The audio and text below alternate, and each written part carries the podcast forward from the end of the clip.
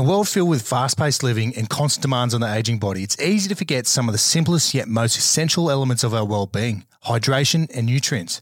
As you know, when I'm not in the studio recording a podcast or in the gym or out in the scrub hunting, putting rounds downrange, I'm somewhere in the world on a security gig, putting in the hard yards, ending up on TikTok. So legends that get some keep me advancing forward Jocko fuel supplements.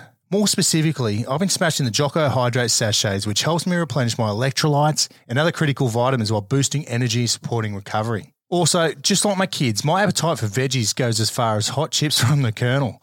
However, every morning I'll mix a scoop of Jocko Greens, Jocko Creatine into water, which helps me supplement my lack of and delivers all the nutrients for better gut health, immune support, cognitive function, and physical performance. And not to mention, tastes bloody good. So head over to www.getsome.com.au and use the code Zero Limits all in caps for a discount. I'll leave you with this for the day. Hard work, clean fuel, stronger, faster, smarter, better. Let's go. Five, one, seven, uh,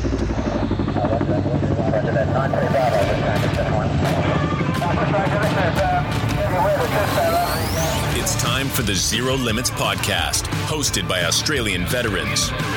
Chatting with high charging humans with hectic stories from around the world.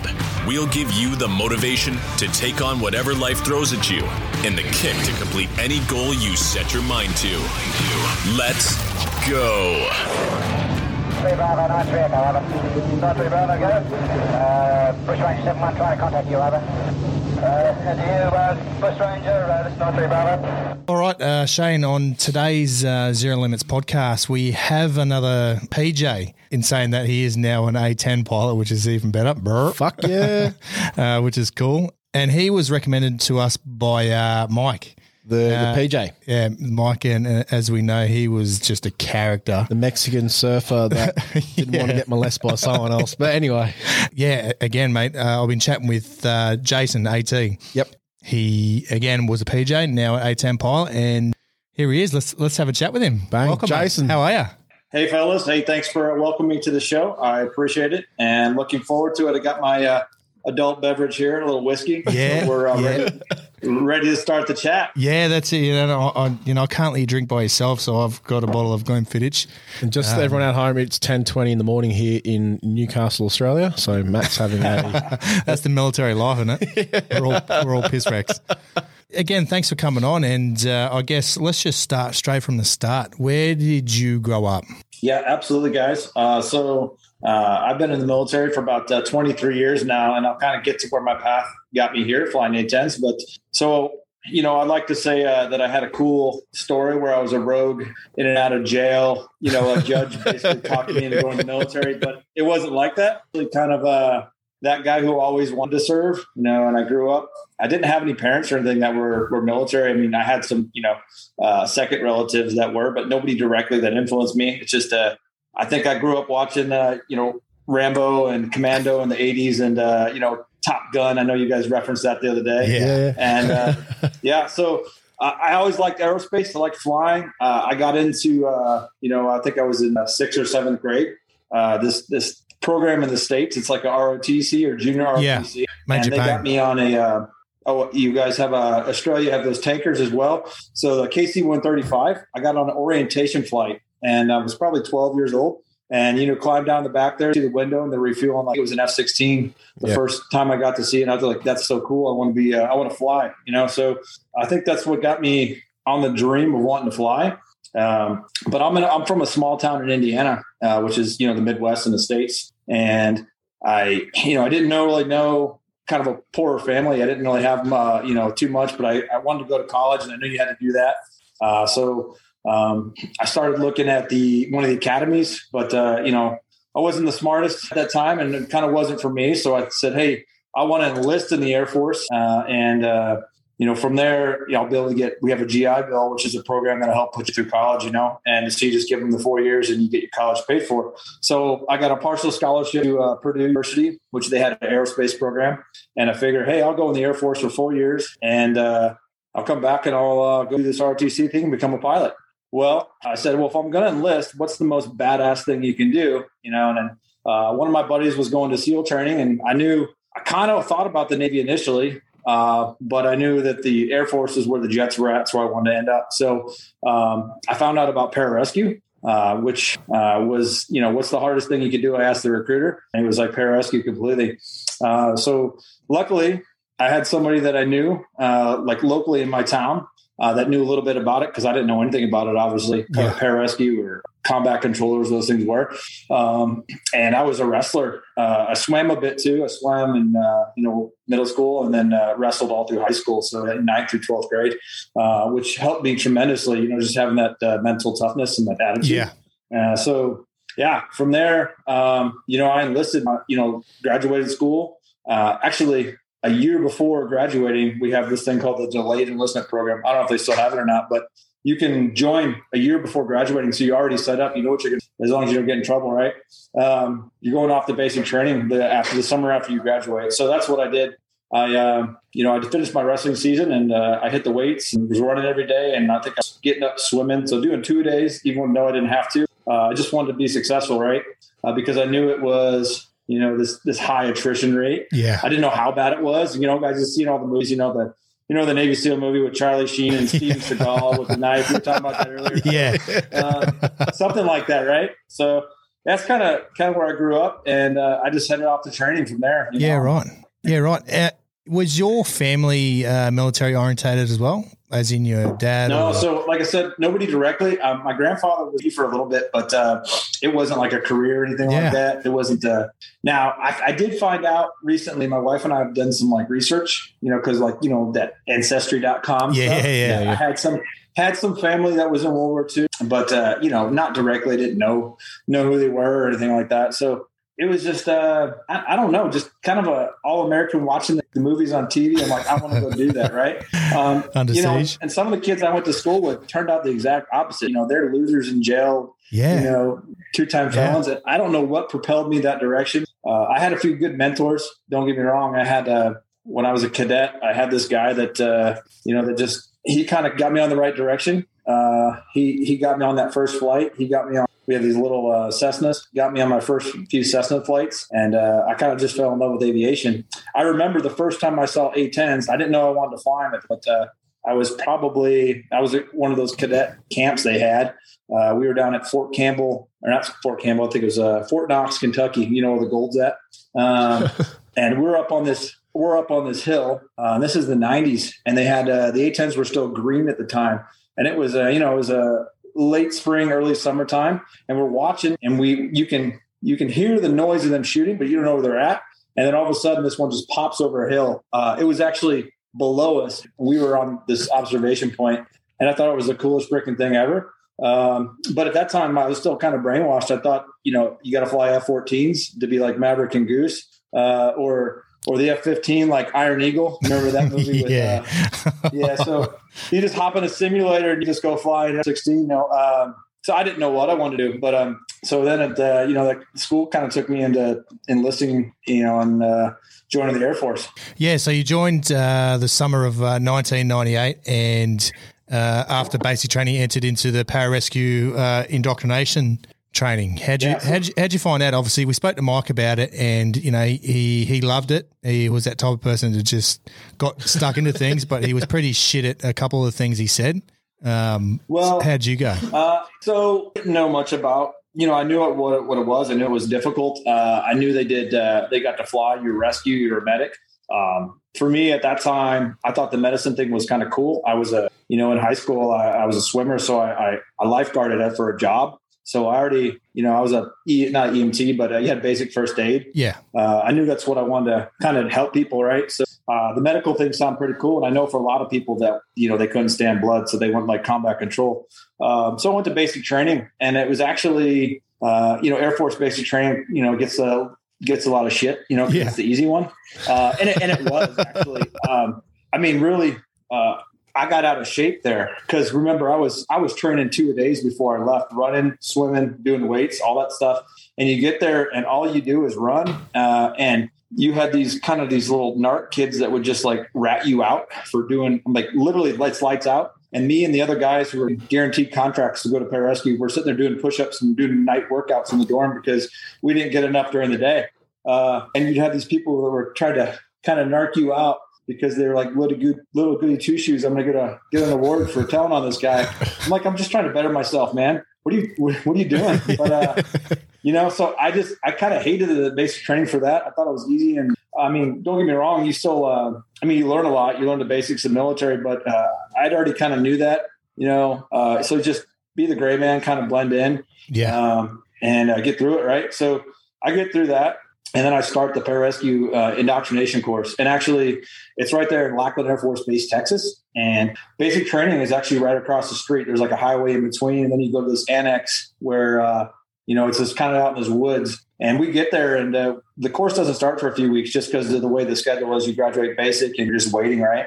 Uh, we get there, initially, like the very first day, we're just getting harassed by the upperclassmen. And the only thing I can kind of equate it to is like, um, you know, like a fraternity maybe. So, hey, the upperclassmen, they've already been there. Some of them are in the course right now. Some of them have graduated the course and they're getting ready to go to scuba school or airborne. They're waiting on a date. So they fuck with you. They, uh, is it okay if I cuss, right? Yeah, Oh, fuck yeah, yeah. fuck yeah. Yeah. So, so I remember we weren't allowed to wear our shoes in the building, right? So we had to take our shoes off and you run because they had mats out, you know, wrestling mats they did PT on and they were, you had to be mopped. So we come outside and our shoes are all lined up and we didn't line them up correctly, you know, dressed right dress. So we couldn't find our shoes and we look over, they're all in a tree. They had tied our shoelaces together like a Oh. drug dealer. So literally, we formed this human chain. You know, we got all our basic training kids. We stink. We're in our fatigues right from basic training, and we're like three high on top of each other's shoulders trying to get our, our shoes out. I'm sure somebody got hurt just doing that. Uh, but you know, it was it was a few weeks of just kind of just uh, drinking from a fire hose, learning everything, right?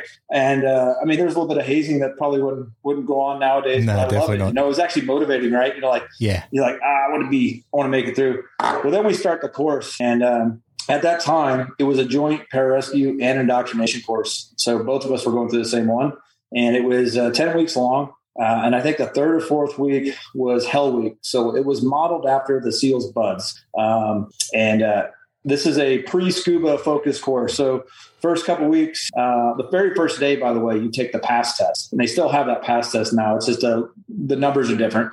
So the very first day, we start off with like 103 guys, and uh, you know, like I don't know, 20, 30 of them just don't make it. They Yeah, the recruiters lied and said they could swim. They pencil whipped it, or they just got out of shape so bad they didn't pass the test. And if they had good attitudes and they were close, they maybe get recycled back. They'd be uh, out of training. But if they suck, they, they're gone, and they could be a cook, you know, or you know, security forces, whatever their job became. Who knows? Yeah. Uh, so I just knew I'd heard stories about that in basic training. I was like, that's not going to be me. Uh, so I think I, I ran faster than I ever ran a mile and a half in my life. Uh, so it was 1600 meters. Like I think I ran it like less than 830. It was just, I no, gotta go. Um, and uh, I did pretty good, uh, but uh, started the course. And, you know, the first, every week there's an eval, you know, and you have to pass and it gets harder. It's like mile and a half. Next week's two, then it's three, four, five, six, whatever. Uh, and then the swims get longer. And then I'm sure you had heard uh, from Mike that the water confidence is probably the Yeah. great equalizer, Yeah. right? So, you know, you have guys where here I am, you know, I'm a wrestler and I'm running, but I was probably 185, 190 pounds and uh, whatever, whatever is that in kilos, right? So, uh, but, uh, you know, you had guys that come in that look like bodybuilders. You had guys that came in the course that were marathon runners, Yeah. and Ironman. And, uh, you know, you're like, whoa, how, how am I going to make it if that guy, you know, he's so much bigger. Uh, it's the same thing with the SEALs. You get to the pool, you get in the water, and you find out the water is the great equalizer. so um, people can't tread water or don't like being held underwater or holding their breath. They what we call wigging out. They'll freak out, grab the wall, uh, or they'll just flat out say, "I quit." So you got two ways to quit. You can either quit by saying it, ringing the bell, Yeah. blowing the horn, wha- whatever they have now, uh, and then the other one is quitting by action. So just refusing to to go on. Right. So if you're on a ruck march or a run and you just stop, they'll give you a warning. You know, if you don't, if you just stand there, I mean, it's the same thing as I didn't say the words, and they'll try to argue. It's like, nah, you you quit. You just st- stood there. So, um, so anyway, we get through it, and uh, you know, Hell Week is crazy. Uh, I think we got like two or three hours of sleep, and, and we got a lot of stories just on that. But uh, we get to the end of it, and I think there was 17 of us, 17 or 19 of us. I can't remember offhand, but uh, we started with like 103. Yeah, right. So That's a that's a big cull. Oh yeah, yeah, it's And- yeah. Oh, did uh, Mike did Mike touch on that? Did he or No. the arduous? I don't think he, he touched on too much of that, but it seems it So, seems I mean, pretty yeah. hectic. I listened to his, and I don't think it. I don't think he talked too much about Indoc. So I mean, No. that's years later. That's where Mike and I went back and were instructors at the selection course. It Yeah. had changed quite a bit, but I mean, and the new one is currently called ANS, so uh, assessment and selection, and it's it's essentially the same thing. You know that the, the length of time has changed, but it's essentially a selection, right? Uh, now back then, you know, we were working harder than smarter. Now they got you know, human performance people, they got so, you know, exercise physiologists, nutritionists. You know, back then it was just like carry this log. Uh, you know, we're going to run six miles, and you know, uh, I actually got set back in the course. I got a real bad stress fracture. So you know, like I said, it's a lot of it has to do with attitude. That's my advice. I tell guys today, so I was like, hey, have a positive attitude and be able to laugh. You know, that goes a long way. When I was an instructor years later with Mike uh, at that course, I would have guys that would fail something, but you could tell they they had the right attitude. I would take a guy that failed by you know one second on a run or he missed it by two pull-ups, uh, yeah. and then set set him back to the next class. Versus a guy that was a stud but had a cocky, shitty attitude that you just like, I don't want to work with that guy, you know. Yeah. So um, anyway, after there we go to scuba school. Uh, I went to the uh, the the one down in Key West. Uh, it was a fucking blast. I will tell you, I've been to Key West several times in my life. Um, that was the spring of '99, and it Oh. just happened to coincide with um, Spring break. spring break. Oh fuck yeah! And I am from a small town in Indiana. I'm talking like cornfields. You know, I'm not even 21 yet. Yeah. And we walked down there on what's called Duval Street, which is the equivalent of, uh, you know, Mardi Gras, the quarter right there. And, you know, I'm seeing stuff that would, be, you know, on HBO, Skinamax series type stuff that's just freaking me out, right? You know, I mean, we're working hard. Don't get me wrong. There's a, you're running six minute miles in the morning. You're doing, uh, you're getting harassed. You're doing push ups with twin 80 tanks on, with, you know, flutter kicks, you know, with your fins on. Uh, people are, are falling out, even though, even though we had had such a great uh, selection course, you still lose like one or two guys. But I will tell you, we had a reputation for the pararescue guys of having, so when I was at Indoc, they didn't want to send anybody to scuba uh, that couldn't make it um, because you're going to an army school, right? Uh, so it's Air Force guys. You know they're going to make fun of you. They're going to be like, "Hey, Air Force, give you a little bit of shit, a little bit of hazing." uh, so our thing was, "Hey, we don't want to lose anybody. We're gonna we're gonna smoke them. We're gonna PT," and we did. We, we came down there. We were younger than half the guys. Um, the SF guys at the same time, they didn't have the uh, 18 X-ray program at that time, so it was older SF guys and we were better. Uh, usually senior rangers you were going in with as well. But uh, good time down there. Um, open circuit, closed circuit. Then I went to airborne, which is just a you know just get through it. It's a you know it's an army program. Uh, the old round parachute. Uh, then I went off to the military free fall, which is a lot more fun. That Yeah. was a gentleman's course uh, down in Yuma, Yuma, Arizona. Um, got to do the wind tunnel and whatnot. Um, and then I went to the uh, what's called the SOMSI, the uh, Special Operations Medic course. And I know uh, Matt, you're a you're you're a medic, right? Yeah. Yeah. Yeah. We're still in training. Well, so same thing, mate. So we um, uh, we down there. and We uh, it's a longer course. This is a joint course with the uh, 18 deltas. Yep. So the uh, Special Forces medics, uh, Navy SEAL corpsmen, uh, Ranger medics, we're all there. It was just a long program, and it was uh, it was excellent. I mean, we were doing everything to include uh, dental stuff. You know, yeah. you're like, Right. you got a guy in the field, you know, busts his tooth up. How do you make a, a patch, right? So, uh, uh, bar none, some of the best medical training that I ever had in my life was there. And, uh, you know, it's a long course. It's a, yeah, they make it difficult, but uh, it, it's worth it, right? Yeah. So good training. Um, and then uh, survival school, which is, you know, get through it 17 days, kill a rabbit, you know, uh, you know, you go to ho- hostage where they beat you a little bit, slap you around. Um, but you know they're not going to they're not going to kill you. They're not going to break anything permanently. So uh, it's, it's not like GI Jane where you know you know some guys punching you in the face and some chicks like suck my dick. You know, that's all Hollywood bullshit. I mean, it's like that kind of shit. Even you know I don't even know if that happened like back in the '60s. you No, know, no somebody go to jail for that shit. But uh, yeah, that was. I mean, it was it was pretty easy. But I mean, good training. Don't get me wrong. Um, but uh, no big deal. And then pararescue school was another, you know, so that's where you kind of came, everything came together. Yeah. Gotcha. Uh, we did uh, all the all the training and tactics, but uh, yeah, so that ended up being about eighteen months. Yeah. And from there, you get to you get to your first unit, and uh, you're just a you're a new guy. You're a FNG, you know, just a you know. So you think you're like you're a stud. You made it through all this training, and then hey, welcome to the team. You're brand fucking new. Yeah. Uh, and you you mess up a bunch, and you end up digging a lot of foxholes or uh, marching from gate to gate and carrying a lot of heavy shit. But uh, uh it's, it's not a bad time. Yeah. Right. Uh, I, I enjoyed it. Yeah. So, and then in uh, July of 2000, you were assigned to the 23rd uh, Special Tactics Squadron in Florida. Yep. And then uh, obviously throughout that time, you know, prior to, you know, the 11th of September uh, 2001, you were just training, obviously, just maintaining your uh, position Skills. as a PJ. Yep. As a, your skills as a PJ. Yeah, so, so I was lucky. Uh, you know, you fill out a dream sheet, um, what you want, your preferences, and I put down Florida because I was like, hey, I'm, I'm from the Midwest. I never been down to the ocean other than like one vacation, so I wanted to I wanted to try it out, and uh, I got lucky. Me and uh, two other guys in my class got assigned there, so uh, it was pretty cool going down to Florida. As soon as I got there, though, they sent me to Alaska to do glacier training. That's the military. I'm isn't it? you, man. So Assholes. you've got this uh, as a PJ, you have this huge list, right? So, like I said, you're you're FNG. As soon as you show up, and you have this list of uh, task items that you have to you complete, right? So, you know, like small unit tactics, you know, shooting, you know, grenade launcher, M4, M9, blah blah blah. You know, and then a couple of them are like ice climbing, crevasse rescue, you know, snowshoeing. And you're you're in Florida. It's the summer, so where are you going to go for that? Alaska. Uh, but I'll tell you what, uh, my Alaska trip, I was up there for about a month.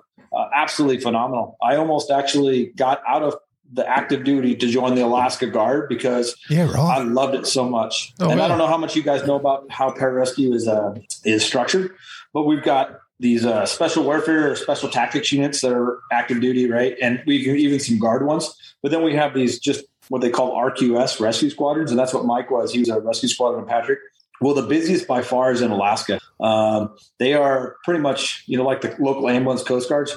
Yeah. At that time was 2000 when I was up there. And, you know, it was before cell phones were big. So they had pagers like doctors. And if you were on duty, you, you couldn't drink, you know, you had to be within 30 minutes or whatever. And those guys were getting, I think, you know, 170, 180 rescues a year. So, I mean, that's rescues. So sorties, more than that, they were flying everything from jumping into the ocean to save a Japanese fisherman to, you know, rescuing some Russian sailors to, you know, going out on a glacier to some hikers. Uh, so it was a, it was a pretty cool time. Um, Yeah. And uh, so Matt, you're a, uh, you're a jumper, right? Yep. Paratrooper. Yep. Yep. So I jumped into Malemute DZ up in Anchorage, Alaska. I did a jump while I was up there. And uh, the drop zone controller, there's usually like a drop zone Yeah, yeah, medic, yep. right? So you guys remember Yep. that? Uh, they're prepping all the kit to go out, and then we're going to the bird. And I see him loading a shotgun. And I'm like, why do you need a shotgun? And he's like, for the Grizzlies on the drop zone, man. And I'm like, you're fucking kidding me. You're, you're messing with me, right? And he's like, no, uh, no shit. There's Grizzlies on the drop zone. So he's like, land near the. PI, the point of impact. You don't want to land off the, or far away. You want to land close to the trucks. Uh, and he That's wasn't shitting, great. man. So we saw uh, black bear. I didn't see a grizzly, but I saw a black bear and I saw a moose up there. Yeah. And I don't know if you've ever seen a moose, but it is a big animal. Yeah. You don't want to go, you don't want to anywhere near it because if it just charges you, uh, it'll it'll screw you up. and the other thing is, it's right there in the water. So we jump out and we're not wearing dry suits or nothing, you know, or, you know, so I'm thinking, what if we land off DZ and you're, you know, it's in the water. This is like, I think the fall. Uh, so it's what's, what's the North of North Pacific? It's freezing, you know, you'll Yeah, not yeah. last very long. So yeah. So that was a good time. Yeah. Right. Other than Alaska, I did a bunch of other training. So uh, Yeah. I was a, I went and got some paramedic ride-alongs in New Orleans, which was crazy. That's cool. That's Um, fucking sick. I saw some really brutal stuff down there. Actually, I was down there for Mardi Gras doing paramedic rotations, uh, just just really raunchy stuff and good trauma. Um, that's why we do it. Trauma rotations. We do that pretty much every year. Go down there, guys get current. Uh, Yeah, righto. rope rescue technician stuff. Um, another winter warfare winter warfare survival school. Uh, just a bunch of other training, a bunch of exercises with the Rangers, with the with some SEALs, with some SAS guys. Just just doing some uh, exercises because you know this time you got to think, and this is what I tell a lot of the young guys now is.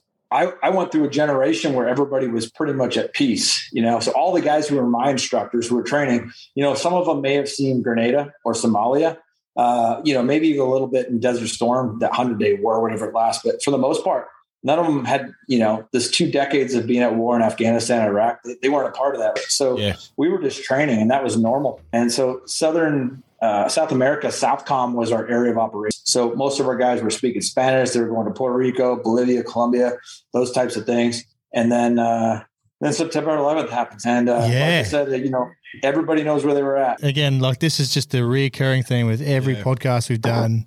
September 11, 2001 just changes the absolute fucking ball game for you, world. me, Shane, every military around the Yeah. world. So where you know, let's let's obviously you can remember that day. So where were you?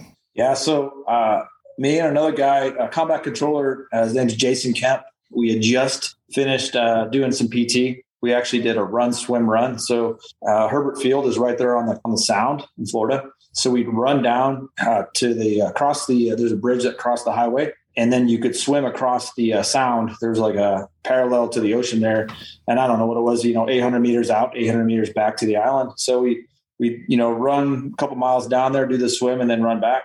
So we had just done that, uh, and we had showered up uh, back at the squadron, and we let's go get some chow. Right, so they had a uh, chow hall. We're sitting over there eating breakfast, and I think it's about you know eight thirty, nine o'clock, something like that. I don't remember what time exactly what it was, but uh, we it was on the TV. You know, we just see it on the TV. Uh, the you know first one hit like something's going on. We got to get back to the squadron. So we get back to the squadron, and we had the central location in the squadron, the, kind of the, the operations desk, if you will. And uh, I remember they had every course everything was on the TV. We saw the next one hit, um, and at that time, you know, everybody had kind of congregated around. And my boss comes in, and uh, this guy's retired now, uh, fucking stud, uh, just a game changer in the special tactics community. The guy's name was Kurt Buller. Um, you know, he's a retired colonel now, but uh, he comes in and he's like, uh, "Pack your bags, boys. We're going to war." Like he, like you, you knew you had that feeling. And this is a guy that everybody at that time, like I totally respected. I mean, he's an Air Force guy, All American wrestler. Went to uh, you know Ranger School as an Air Force guy. Was took honor grad. You know, like he's just a hard, hard as woodpecker lips type of fucking dude. Was always quoting like Gates of Fire and stuff like that. So, um, you know, when Kurt came in there and said that he was serious, and everybody knew that he was just, it was, it was uh, kind of shocking. Everybody just Yeah. quiet. Um, now we already had a, a contingency kind of response because of our our uh, operations in South America and whatnot. So we everybody had a locker. You know, we have a big team room and a cage room. Everybody had like I don't know eight by eight foot cage, so three meters by three meters, wherever ish. And uh, you'd have uh, all your kits in there, like your dry bag. You know, if you, you go in your water bag, your, your body armor, and your helmet, and everything. But it was it was real. Like everybody kind of ran out. Eh, You know, there was no direction right away, but everybody just knew what they had to do, and they were getting shit done. I mean, you had support guys just going am it need inventory ammo, but they were doing it anyway. You know, pallets were being pulled out. Uh, that night at the base, you know, I'm sitting here, Air Force Special Operations Command, pretty much the headquarters. You know, we stayed there till about seven, eight o'clock that night. Uh, you know, of course, the Pentagon had happened at that point, and then the uh, the last the flight that crashed. So we we knew we knew it was serious.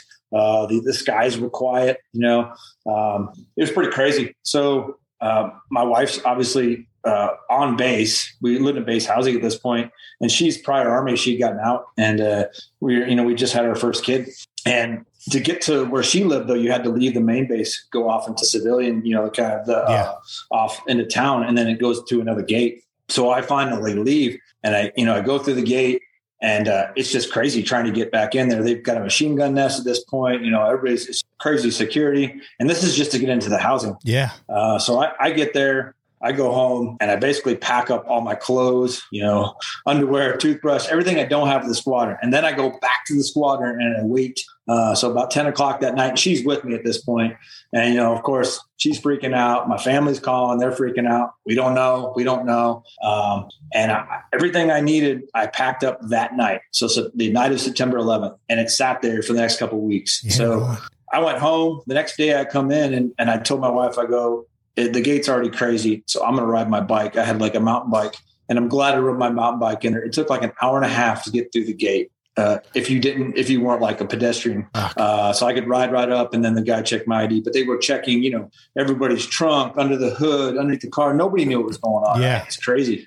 Um, so I think it was another, you know, two or three weeks. We got a tasking within probably a week and a half, but we were waited on airlift to get over overseas.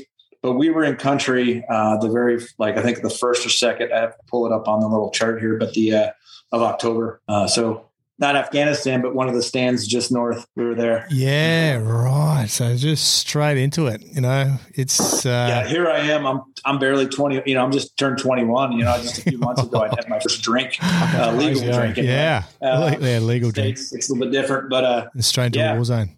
So, um, like, just you were on the very first military helicopter that flew into northern Afghanistan. So yeah, and so I was looking at the the I was actually looking at the dates there, and I think it, I'm pretty sure it's the first, or at least the first chalk. Yeah, uh, going in, at least with uh, with uniform wearing guys. Yeah. Uh, so the first couple of days of October, um, we were at a base in uh, north of Afghanistan, and it was just uh, it was real bare bones. I mean, it was. But the cool thing is, it's one of my favorite deployments in the entire military, right? Because I mean, you guys I mean, in Australia, you guys, you, you, felt it as well. The world felt it, right? Everybody was united in a common purpose. There was no like, well, we should be. I mean, we were all there. We knew that we could die. We didn't know. It was the fear of the unknown, but at the same time, it was excitement, right? Yeah, of course. Uh, I remember that first, you know, we get to this base. There's no food. Uh, there's no showers. There's no bathrooms. Uh, we we had to dig holes for latrine. Yeah. You know, we for so first few days you get there, you're just moving in. You're like, when are we going? When are we going? So it's the Fifth Special Forces Group, Task Force 160th, a couple gunships, and it's us, and then basically a, a few little support elements. But that's it. I mean, we brought our own MREs, we brought our own cots, we brought our own uh, water, we had our own batteries, everything that we needed, we brought with our squadron. There was no go to supply, get, get that. Everything came with us on the C 17 we flew in on. So our own bullets, everything.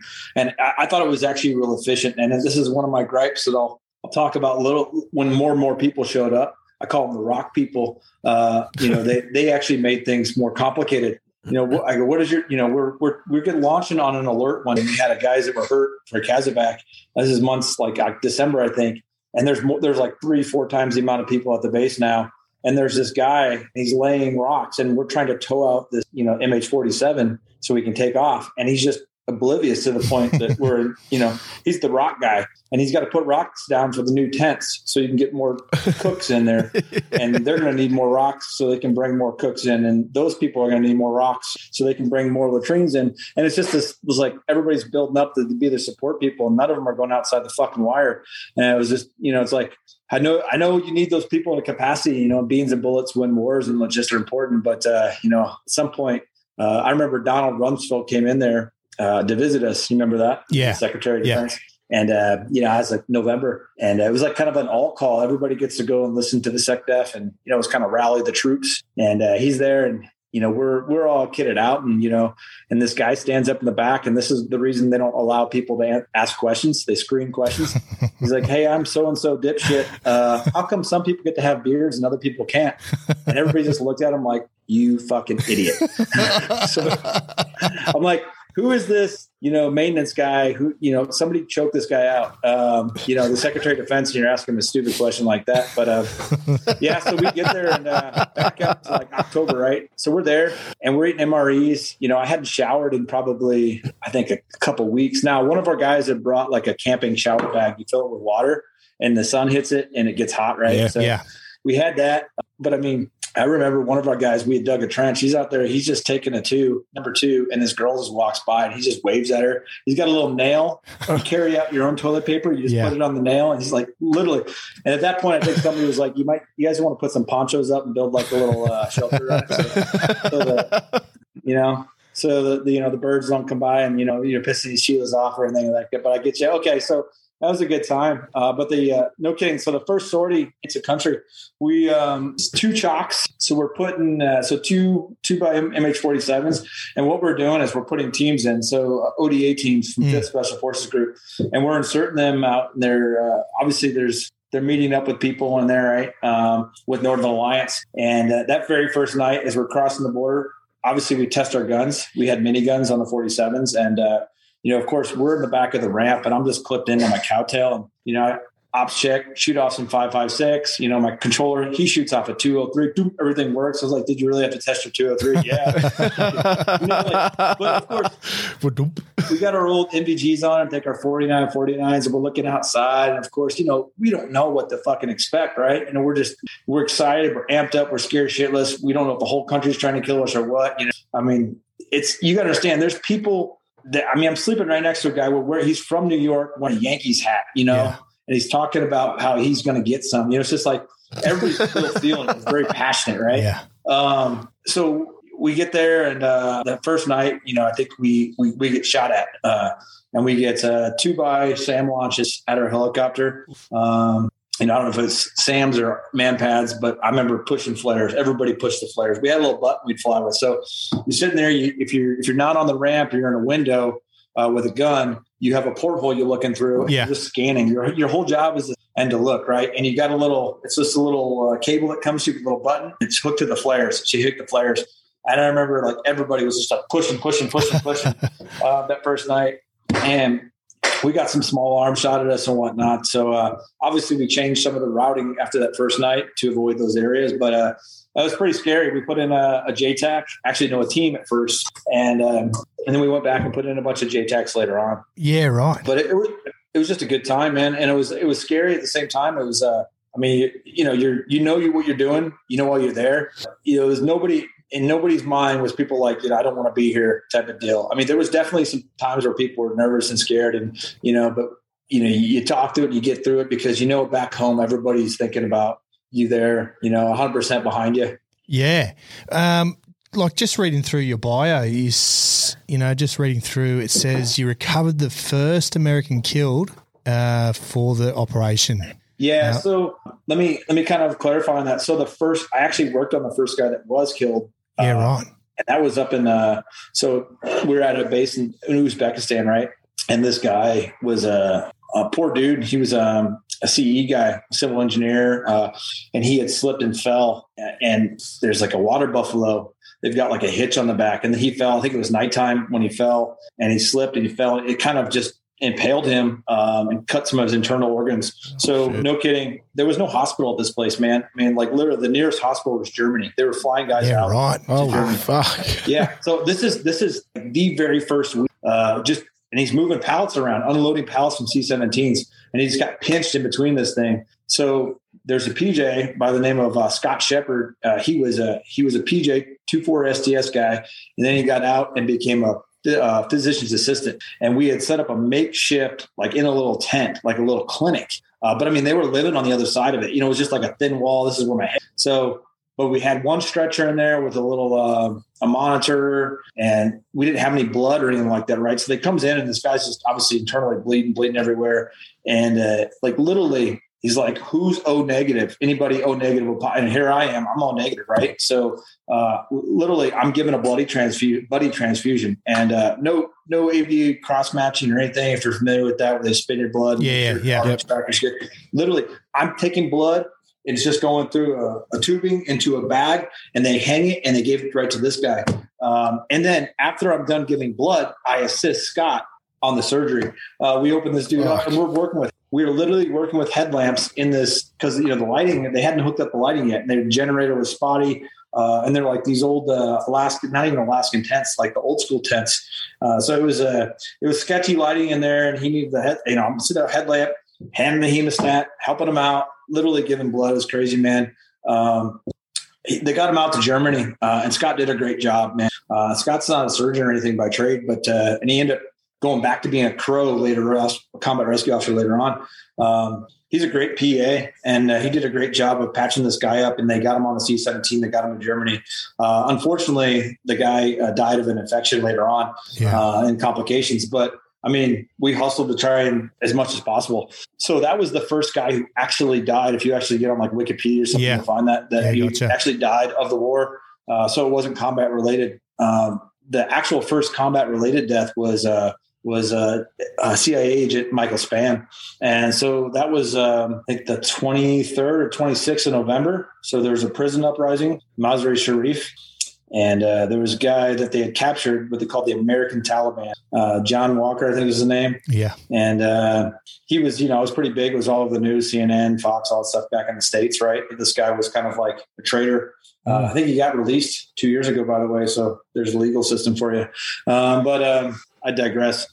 anyway, um, so we had uh, we've been inserting the teams, like I said, in northern Afghanistan for you know the last couple weeks, you know, month and a half, putting in uh, JTACs at this point.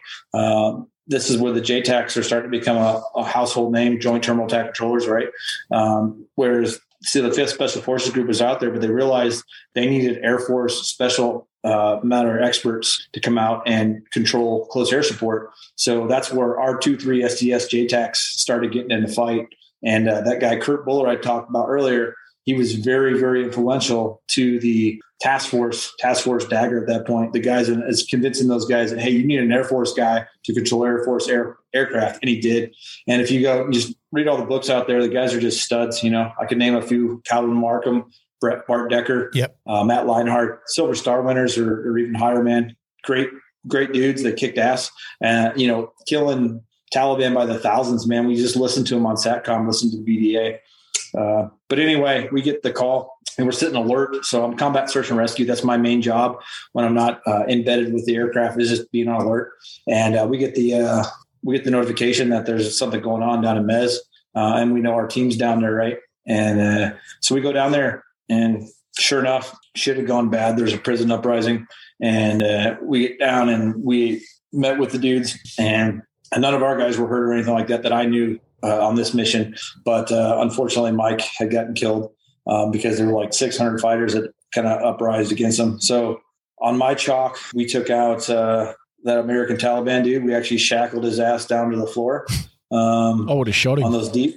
Those D rings on the you know the MH47. Yeah. you ever use those? Yeah, yeah, yeah. Yeah, and it was a little bit cold flying over the mountains, and uh, sorry we didn't have enough blankets to go around. So sorry about that. um, I tried to be humane though as much as possible. And then uh, we um, in Chalk Two is Michael's body. So um, we land back up at the base, and obviously a group of guys come out and grab the prisoner, and then uh, we go over to Chalk Two, and we stand there at the back of the helicopter, and the uh, the chaplain comes out.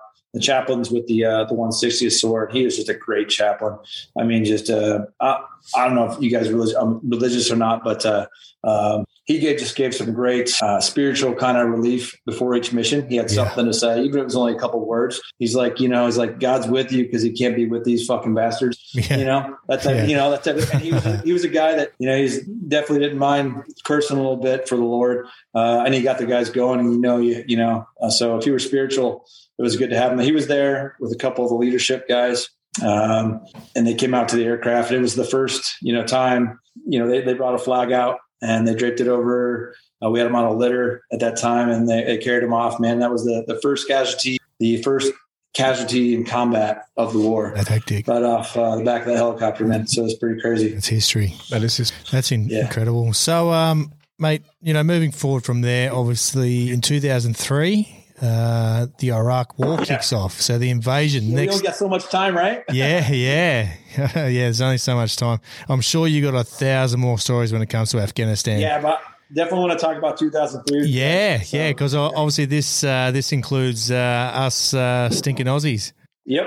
So uh, yeah, so your uh, Iraq 2003 kicks off. The uh, the invasion kicks off. Uh, you're split into half with some go to Kuwait and some go to Jordan, which was yourself with an Australian task force. I've been to Jordan. So I think it was H five. I think we were at. I mean, if you remember, uh, so familiar with their, their like name them H bases, H three, H five. Yeah.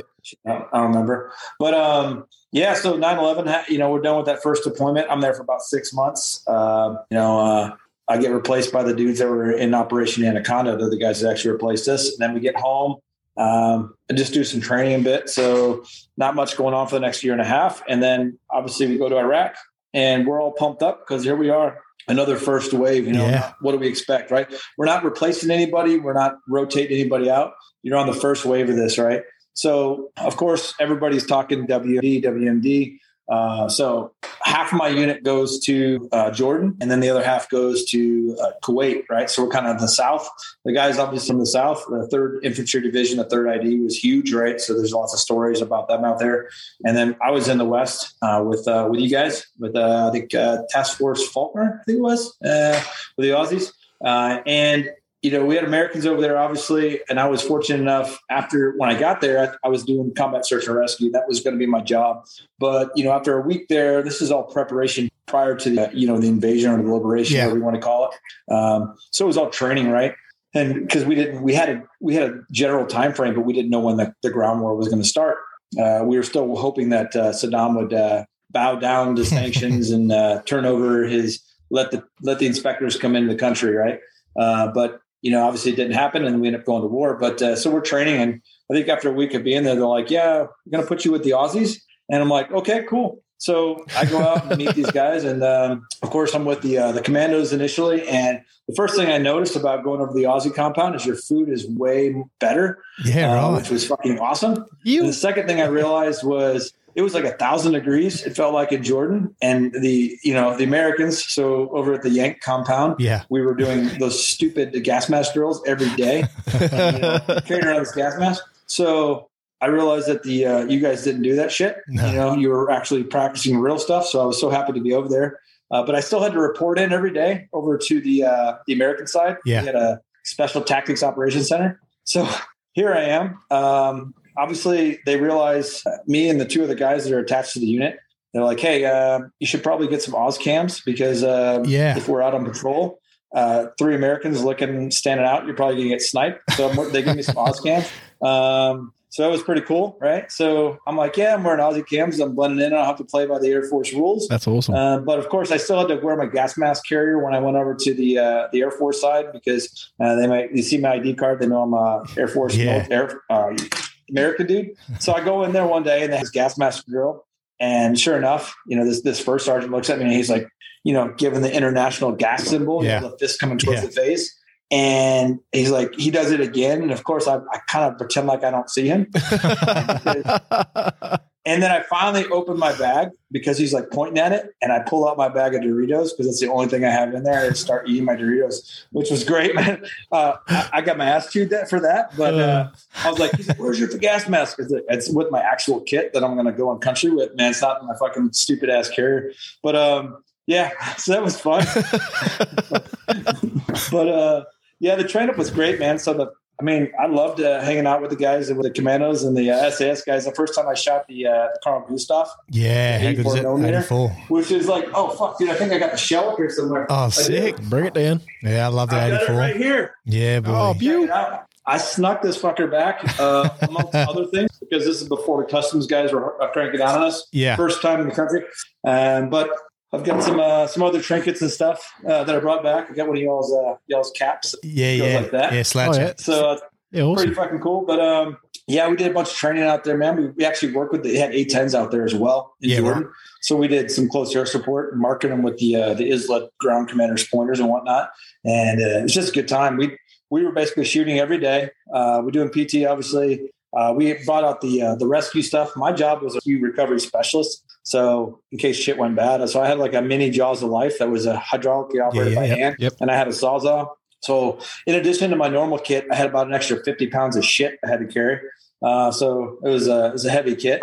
So we finally get the call, uh, hey, it's going down, and we go into mission prep, and uh, we we know we know it's going to happen.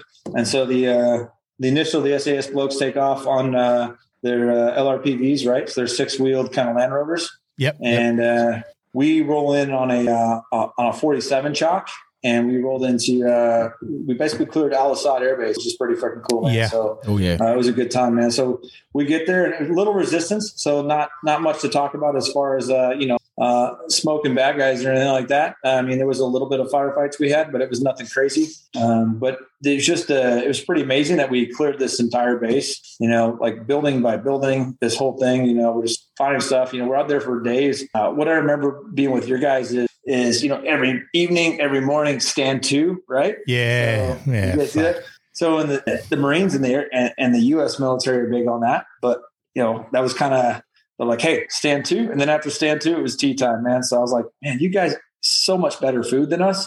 Your MREs were like in these little fucking square pouches, and we had little brown packages that were like 20 years old. See, we see we see it different. Oh, we prefer your MREs. We hate No ours. way. Ours No way. suck. You guys, you have, yours are. Uh, I've tried every combination of mixing all of our shit. and Yeah. Yours is ten times better. Yeah. So, not to mention, like your cooks were just what there was less. I think it was just because there was less people. You know, Yeah. something smaller. yeah, exactly. more personal. So every time you walked into your guys' compound, it was just you know there's a handful of us, and they they're so friendly, Yeah. nice. Uh, but so we're at Al Asad, and you know we're clearing abilities. We we had a few few small uh, little fire things, but nothing crazy, right? Um, then we had uh, the runway, so we're trying to get the runway open. Man, we were there for probably a week and a half, and that first day that I came in on the helicopter, you had to bring all your water. So I had what I call Ruckzilla. So I had my real backpack, my patrol pack, and then I had my big, you know, just all my shit. And uh, and then I had the I still had the saw and everything with me too. So it was like I'm dragging this thing, you know. This is why we PT, right? Yeah. Um, and it's I'm running out of water bottles. I mean, guys are rationing water. It sucks. Uh, and then they could not land any aircraft because between the Iraqis had hauled crap out onto the runway and the Americans had blown it up, right? Because we had thought, hey, they're going to use runway to take off with their MiGs. Uh, so the winds were crazy high, and they had tried a couple airdrops, but the entire pallets had just blown up. So we finally, um, we like find the, the earth moving stuff to plow off the runway. There's, by the way, there's no batteries in any vehicle in the country, right? Like, and I think the Iraqis, we totally overestimate. Yeah. We're like they're they're technologically advanced. They had built these berms where they pull everything's a you know manual. They back it up, they pop the clutch, and they just roll off. They didn't have any batteries in their vehicle. No way. they don't have a an auto parts store, right? So literally, I was driving vehicles around until it ran out of petrol. You know, gas. So it's gas. I had this LRP, this thing I would stick my neck out of, this BMP. You know, me and another dude were, you know, one of my commando buddies out there. The guys was rolling around. We would just drive it around because there was no way to pump gas. We'd have to siphon it out, and we just drive around until it's empty. But we got to be a couple vehicles running, and we towed out the crap off the runway, and then we got a grader or we got a plow, but we didn't have a, a steamroller. So I remember we went into the town and we had one interpreter with us, and he spoke. And he said, "Hey, we are." We are commandeering this in the name of the new Republican Army or something like that. we took it back and no shit we plowed the base. And i remember the night uh so it was an aussie c-130 that came in. Like i said it's a week and a half two weeks into it at this point. We're just uh, you know we're parched rationing water uh they land and we were just tearing water bottles off that first pallet just throwing them at each other and guys were just drinking them like it was the best drink you've ever had in your life it was awesome Oh, um, so that was a pretty good time, man. So I, I stayed there for a couple more days, and then I got I got shipped out to another location. But that was my time with uh, with the Aussies there. And Yeah, we, right. um, we found a while we were there. What else did we find? I think there was like a little Republican guard barracks that was pretty cool, but we didn't take any contact. We found some ammo caches. Yeah. Uh, we No. found a bunch of, you know, we. Oh, I do remember the first shower we had was pretty cool. So, you guys, this kind of decon team, I don't know what you call them, shows up, uh, and their whole job is the decon, right? Yeah. and they we we had found this pool um, that was there, and they they had hooked up the pumps, and they were going to send it as a decon, and but the guys were like, "Fuck it, I just want to shower." So who wants to try out the decon thing? Everybody's raising their hand. Give me a bar of soap. I just want to shower, you know, because we stunk, you know, and we're just out there for days. But uh, it was a it was a good time. Yeah, Yeah. right. Fuck yeah. That's awesome. So then uh, later in 2003, you get sent to Africa. Um, yeah, Africa wasn't of- bad. so bit of a I moved to Africa, and I was I was kind of the uh, I get to Africa. I'm a team leader at this point. You know, I'm a I'm a staff sergeant. I think been around for a bit. This is my third deployment, and uh, I kind of felt like I was the peace bomb because you know I'd had a few little things, and you know even when I was with the, with the Aussies, I uh, I worked on a couple of guys, but it was minor stuff, nothing like you know crazy. I always waiting for the big mission, right? Everybody wants the big mission. And there was a guy that I replaced. Uh, his name was Keary Miller, and he was a guy that was with Jason Cunningham in Operation Anaconda. So he's the guy that replaced me in 01, and they went in Roberts Ridge, and the seal fell off.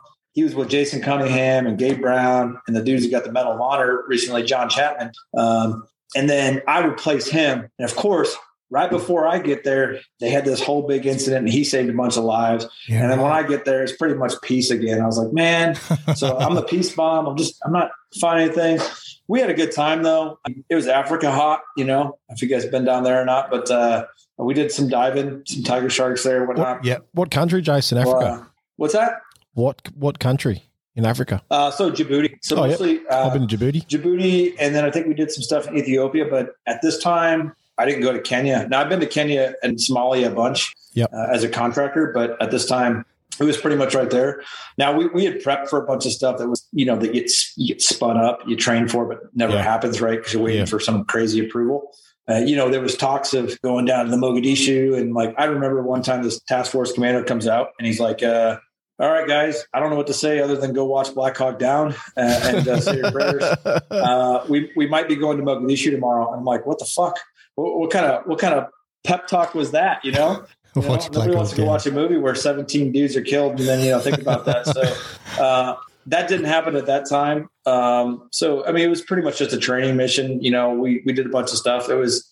Uh, the only cool thing that happened on that uh, that uh, deployment was Collective Soul came out with the uh, USO, Yeah. and then the band's there, and of course, you know, we're down in the task force compound. It's me, um, you know, my the guys are with me and uh, the SEALs, and we live in this little kind of area. And the band comes down there. They had done like the main USO show on the main side of base for for all the regs, and they come over to our side. Of course, over there it's like two beers, you know, and you're done. Yeah. Right? On our side, it's like whatever. We open up a tent and there's just a case, cases of beers, you know. So they're like, yeah, these are the guys we want to go see, and uh, the drummer's like, fuck yeah. And we're like, can we shave your head? He's like, yeah. So I like literally got my clippers. I'm shaving the drummer's head. And I remember uh, the lead singer, you know, we're just having, we're doing drinks and get shot.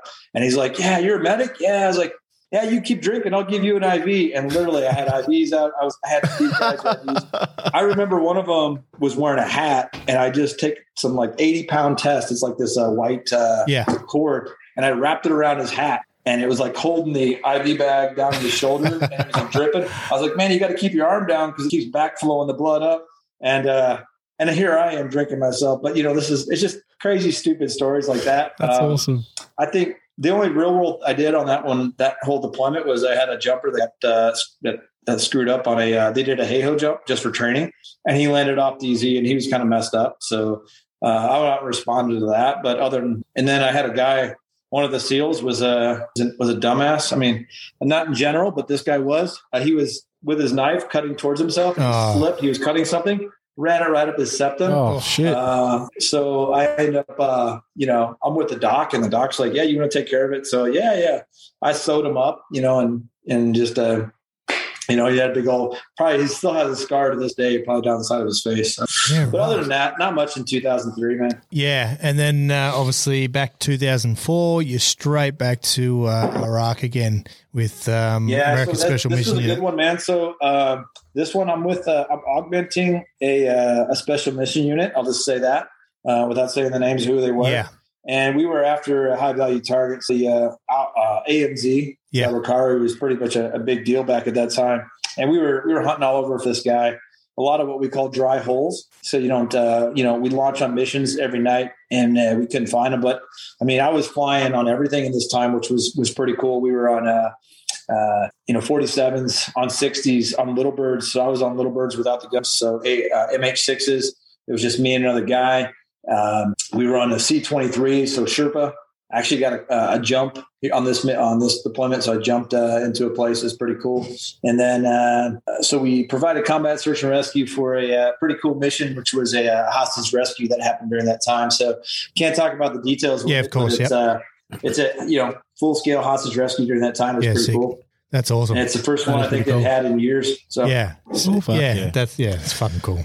That's fucking cool. But um, all right, well, let's move forward then. So, how did you transition from? So, obviously, 2012 ish, you become a pilot. You know, what, Yeah, what stage did you? What uh, stage did you? Hang on, I'm just going to stop there. Not Yeah. not just a pilot, Yeah, an, A- an yeah. A10 An. A10 And pilot, for which everyone out there Yeah, yeah, who's yeah. listening, So, an uh, I got A10. something for you, man. So Yeah, right here, bro. So this is it. This is the A10 right here. yeah, fuck yeah. It- it- it's right. it's So, a machine. uh, if- it's an I'll absolute tell machine. you guys, if uh, I don't know if you guys get to take holiday over here or not, but if you do, I will get you in the simulator. Oh. And I I'll be there next month. The range. I'm there next month. I will take you to the range. I will get you some shells after I shoot them. Oh, and, uh, Fuck. I will I'm coming do over that. tomorrow. I'm back in the bags. Yeah. I'm not shitting you, man. I'm fucking swimming anyway, over. um, yeah. How did I transition though? Right. Yeah. exactly. Cool. So, uh, you know, I've been deploying pretty much on the go since 9 11. I think my wife is ready to kill me at some point. Now, if you remember back when we first started talking, I was like, hey, I only want to do four years and then go to school.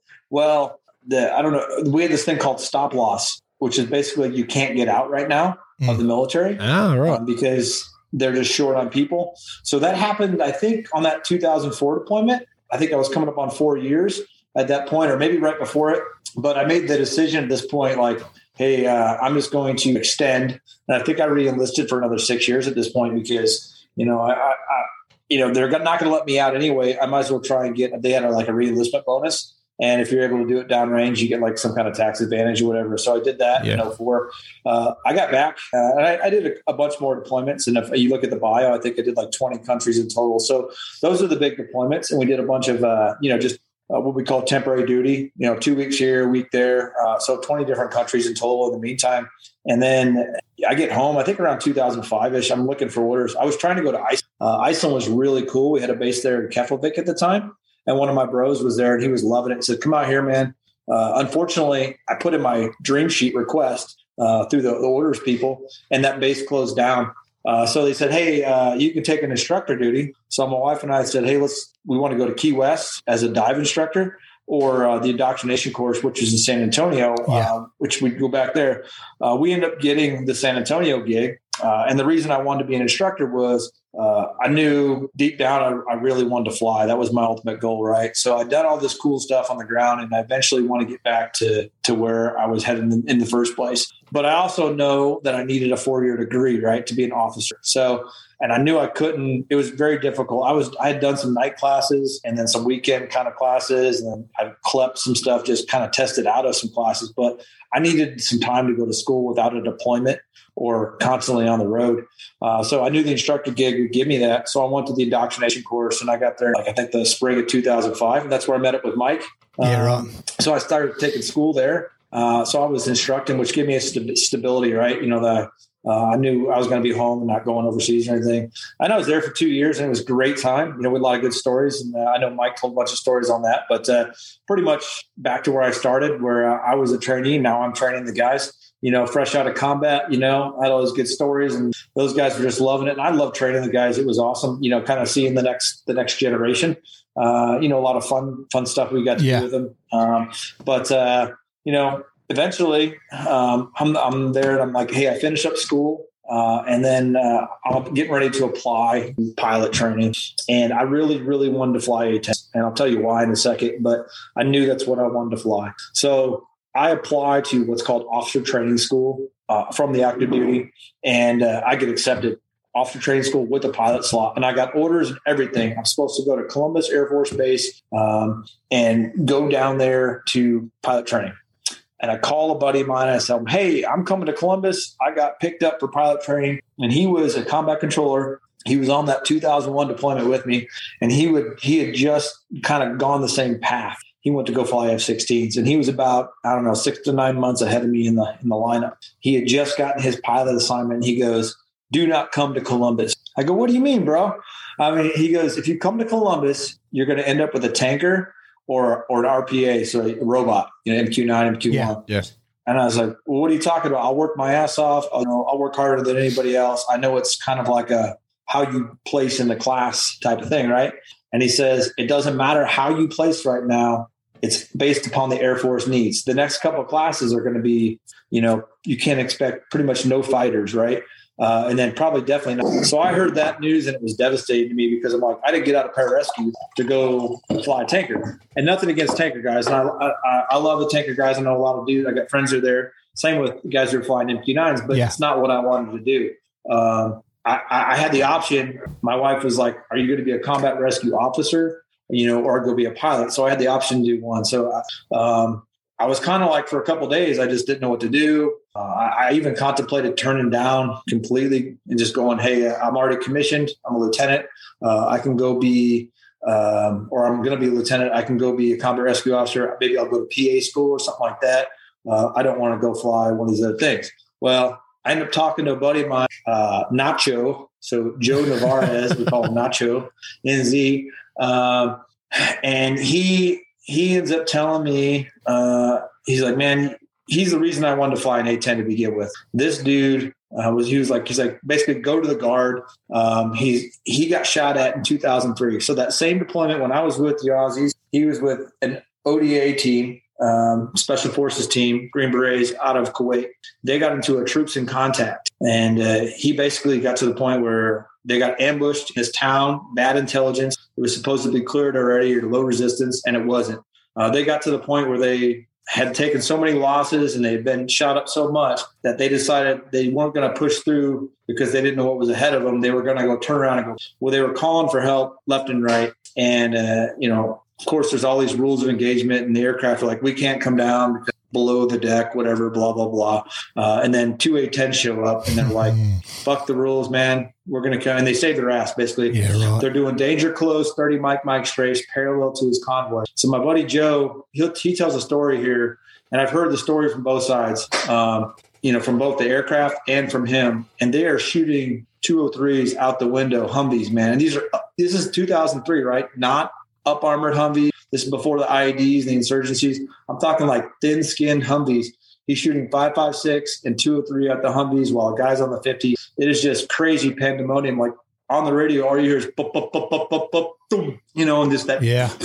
that uh, that saw going off. You know, it's just crazy. Um, so anyway, like Joe's like, man, I know you want to be an A10 pilot, man, because he told me the story. Ever since he told me that story after that 2003 deployment, I was like, you know, man, as a kid, I thought I wanted to fly F-16s or F-15s, Yeah. F-14s and Top Gun. I was like, no, man. He took me back to that that green A10 flying over the hill at Fort Knox, and I was like, fuck yeah, that's what I want to fly, man, uh, because it was like I want to support the dudes on the ground Yeah. because I looked at every combat controller, every infantry dude, every PJ dude, every Aussie commando, SAS dude, SEAL, Marine as my brother because I've been with all those guys. You know, I wanted to support those dudes. I didn't want to be at thirty thousand feet doing air to air shit Yeah. um, or you know a guy off on a tanker track or or sitting in a booth somewhere back in you know Creech Air Force Base in you know Nevada operating a robot. So I call up a dude that I you know he's like call this dude. I think he knows a guy in a guard unit. So I call this guy. He's a PJ instructor at a different base at Kirtland Air Force Base. And he's like, yeah, man, I dated a guy's sister up in Boise. It's like brother's second cousin. It's like this weird seven degrees of separation. How do you know this guy? He's like, yeah, I know this guy up in Boise. Go check him out. So sure enough, I'm like, okay. So I look at two of my buddies who are PJs and I go, hey, I'm going up to Boise this weekend. It's November. Uh, and I go, hey, I'm going to interview for this job. I'm going to drop off my, I'm sorry, my application. I go, come with me. Worst case, if it's a bust, we'll go snowboarding and we'll have a good time. So these two dudes fly up with me. And uh, sure enough, we get here to Boise, and it's pretty cool, man. It's just a, you know, some of the guys are just super inviting. Uh, there was a guy here, he was like an uh, 18, 18 series guy as well, a former SF dude. They showed us around. They took us to the sim, showed us the big ass gun, let us see the jet. I mean, I remember the recruiter here gave us hockey tickets. He's like, "Hey, here's some hockey tickets. Uh, go go up to the ski slopes." They gave us passes. I mean, unless it's like a small town, I just loved it right away. I was like, man, I got to bring my wife back here. She's going to love this place. So I bring my wife back like two months later. I get an interview, obviously, from that first one. They call a bunch of us back. I interview. My wife loves it here. Uh, so we go home. We're kind of waiting uh, and like, you know, that nervous, like, they got a call or not because they're only got a slot for one or two people. Yeah. I think it was two at the two of us. And like I think there were like 20 some people that applied and got interviews. So sure enough, I get a call and uh, it's a guy that's uh, you know, he's like, Hey, you want the job? I'm like, Hell yes, sir. So uh, so back up to that guy that's uh, my buddy Nacho in 2003. He uh, was in that troops in contact. One of the guys that on the board was one of those pilots. So it was pretty cool, man. So Yeah. yeah, he was Awesome. up there. Yeah, one of the guys that uh, so he actually got the DFC sprint. Uh, so was our uh, uh, flying cross. You know, Yeah. it's pretty cool, man. A Distinguished flying cross. It was it was pretty awesome. And then uh, he later on he told me the story about those two dudes. And it was, it was just it was just great to hear that. But I get the call. Uh, my wife and I are both, you know, like super happy, but at the same time, we're like, we're leaving active duty. Now we're going to go to the guard. What is this? In my mind, are these guard guys, are they all fat and out of shape and whatnot? You know, like I didn't know what it was. You know, I don't reserves over in Australia, Yeah. same thing, right? Turns out it's the exact opposite. guys are like really good because they do the job longer than anybody else. The pilots here have more experience and whatnot. So, yeah. So I think uh, from there, I uh, I got commissioned. Uh, there's a little bit of off time. I did some cool stuff in the middle. I did some contracting for a little bit while I was waiting for a, uh class date. Yep. I taught some uh, medical stuff, some T Triple C. Uh, did that kind of off and on for a bit, for about a year and a half while I was part time as well. Um, then I uh, went to pilot training, man. It was a, it was a great time. Yeah, right. So, you know, after you uh, finish all your pilot's training and, you know, you're a fully commissioned pilot, uh, you're back to Afghanistan. You know, 10 years prior, you were a PJ. Now you're flying above the skies in Afghanistan uh, out of Bagram Yeah. and supporting so- uh, troops on the ground. Tearing th- So 30 full, mil holes full for people. circle, right? Uh, Yeah, massive circle. Uh, so 2012 with a unit out of Arkansas, and they're just looking for volunteers to go. And sure enough, I was like, "This is why we do it, right?" Yeah, Raise my fuck yeah. hand. Fuck. Uh, I want to go, and I get there. I'm on my second flight. So my first flight is just kind of like, "Hey, welcome. You just take off. This is what it is." So my first real flight. And I'm with the colonel, full bird colonel. He's a great guy. Call sign Stubby, good dude um, from Baltimore. And he, uh, yeah, yeah. He's he's kind of short, but he's he's a weapons officer, just a squared away awesome guy. And sure enough, like I don't even know where the hell we're at. Like I could, I've been to Afghanistan before, right? But you know, we're just eastern Afghanistan, the mountains over there. You, know, you look at the map, and if you've been there, obviously it's Yeah. it's hellacious, man. It's like twenty thousand foot peaks, whatnot. It's the valleys, and so it's right along the border, Afghanistan uh, and Pakistan border. And there's this uh, what we call Route California, this road that runs all the way up. And at that time, there was a a fob or an OP pretty much in every valley. So a little forward operating base with little you know OP up on a hill or something like that, observation point. Anyway, some guys would take some uh, some indirect fire right from the mountains from the Taliban, and they like called us over. They had troops in contact. And here I am, just like he's like showing me around. He's like, "Oh, there, there's a fob. There's a bridge. We call this this. Pa- Hold on, stand by. Get real quiet. Hold on. Okay, fence guns. So that means like, go ahead and turn your guns on. Guns armed. Gun switch armed. Here I am. You're like, uh, never shot uh, high explosive before, right? So this this blue tip or this this one right here um, that I'm showing you guys. Prior to that, it's been all like training rounds, you know, in, in A10 training. So uh, I roll in. I think we shoot about 350. At least I shoot about 350 rounds on this first one. Uh, so you know, it's pretty freaking cool, man. So it's, it's like right there. Yeah. Jace, what is the fire rate of the A10's 30 mil cannon? So it's uh, 3,900 rounds per minute, uh, and we have 1,174 rounds. So uh, if you think about that, man, so it's uh, you're like, wait a minute, there's double, almost double the rounds per minute, and then you have bullets. Yeah. So you be you be out in 30 seconds, but we don't fire. I don't hold down the trigger continuously, so it's about a two second burst. You know, two two and a half second burst. You're looking for about 190 rounds, Yep. uh, right on on the bad guys. And you got to think. So each one of these, and I know the listeners can't see this, but I'm holding up a 30 mic mic shell. Each one of these uh, these tips is the equivalent of a frag grenade, so about a 15. Yeah, you know, right. Holy foot, fuck. uh, you know, so a couple meters right there. So if you think you're getting about 70 rounds a second when this Yeah. thing's up at full rate, Yeah. uh, that that'll pretty much do the job. A Hilux, or you know, Toyota, Yeah. will be taken out pretty quick. Uh, if it's armor, then we load uh, what's called armor piercing incendiary. Yep. It's usually like a five to one mix, so you get five of those HEI for every one of the, the armor piercing. Yep. And that thing is depleted uranium tips. It'll go through five inches of armor, no problem. Fuck. What is the um? What is like the distance, like the um, the max range, So uh, max effective? It just depends. So if we're shooting a point target, like a like a vehicle or something like that, you actually want to hit pretty good. Yeah. So within a, a 1.5 miles, so um, I don't know what that is in meters, but about 1600 to about 1600 meters. That's pretty good. Yeah, yeah, So that's decent. um, so that uh, I don't know 30 uh, 20 2400 something like that. Um, but you can drive it in. So that's that's what we call like a high angle strafe. Like we're diving up pretty high, then we kind of recover back in the air. It, and that's if it's a vehicle. Now if it's danger close, like you know, if like so, uh, you know, like Shane, if you were like the bad guy and getting ready to shoot Mark and yeah, or Matt, and then uh, I want to roll in and hit that hit that bottle right there. yeah, Uh, that's in between you guys. I didn't want to do that from really far away. I'd want to get close. Yep. So I'd come in and I'd, uh, you know, low, what we call low angle strafe. I'd get down to a couple hundred feet. I'd actually come in at a 100 feet and right at about two miles, I'd pop up, and then I'd uh, I'd probably shoot around a mile, maybe to a half mile. Yeah. So I'd drive it in pretty close, just a, a few thousand meters. That'll be fun. That's fucking sick. And the uh, the noise from the 30 more cannon is uh, it's quite distinctive. It makes a It is the best sound in the world. Uh, I- you know, if you want me to do an impression, it's yeah. So you know, it pretty sounds it sounds Uh, like the Sea Whiz, like the close in weapons what we have on the ships. I think they're 25 Yeah, it's exactly what it or sounds 20 like, mil. man. Yeah. Um, And they except- shoot except that six, yeah, bigger as well. And I think they, they No, shoot man, about 60 no, rounds a That's pretty cool. The Sea Whiz is actually uh, pretty awesome. Uh, but uh, we've had those at the bases to shoot down incoming. Yeah. Um, Sea sea Rams, is that what they're called, Matt? Yeah, You guys have them? Sea Yeah. Ram. Sea Ram, yeah, yeah. Yeah. So the uh, A10 will. It's it's just they call it a silent gun because here's what you'll see. Like if, if you guys ever make it out here, and I'm serious, dead serious, to get you on the range, you, you're at the OP and you'll see you'll see the hits. Yep. You'll hear the noise. You'll see the A10 like climbing, Yep. and then you'll finally hear the noise just because the sound. You know, it takes time to travel. Yeah. Yeah. So they, you know, that when you, by the time you hear that the burr sound, the A10's already pulled off target. So you know the whole Hollywood myth of you know I'm going to see hear the guys coming, Yeah. I'm going to run is just bullshit. By the time you hear it, you're already dead. Here it is. So unless I, unless I missed, which doesn't happen in the A10, right? So yeah, right. yeah. Well, let's um, So let's deployment. What's yeah. that? Go ahead. Oh, In sorry, mate. 2016? Yeah, so we just want to move forward to 2016. This is obviously Yeah. a, a good one too because this is fighting those fuckwits. ISIS. ISIS. Yeah. So yeah, yeah. So that that uh, 2012 was pretty good. Had some good. I dropped some bombs and stuff, but uh, I think I think the the one where I've done the most is 2016. Right. So Yeah.